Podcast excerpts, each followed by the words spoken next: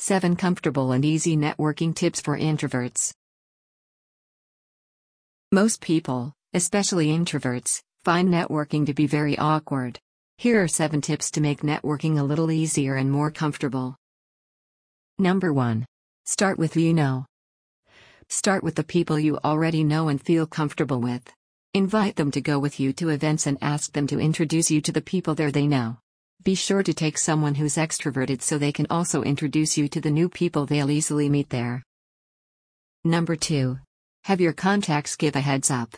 When friends give you the name of one of their contacts, ask them to let their contact know ahead of time you'll be contacting him or her.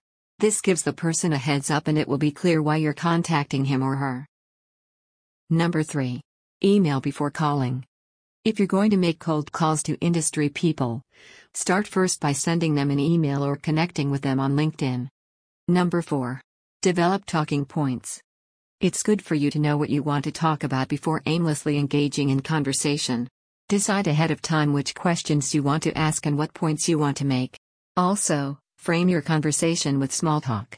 Start and end your networking conversations with small talk, and have the middle part of it be about business.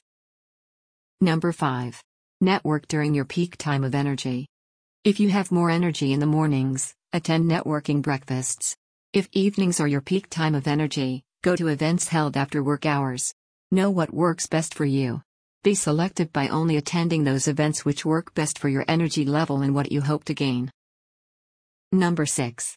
Set goals and allow time to recharge.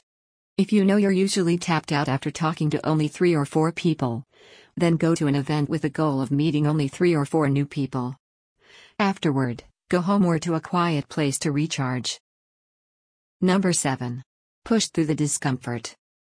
Acknowledge any discomfort you feel and push through it. While it may be more comfortable to network via email or LinkedIn, you eventually have to get out from behind the computer and start giving out your Arbonne business cards.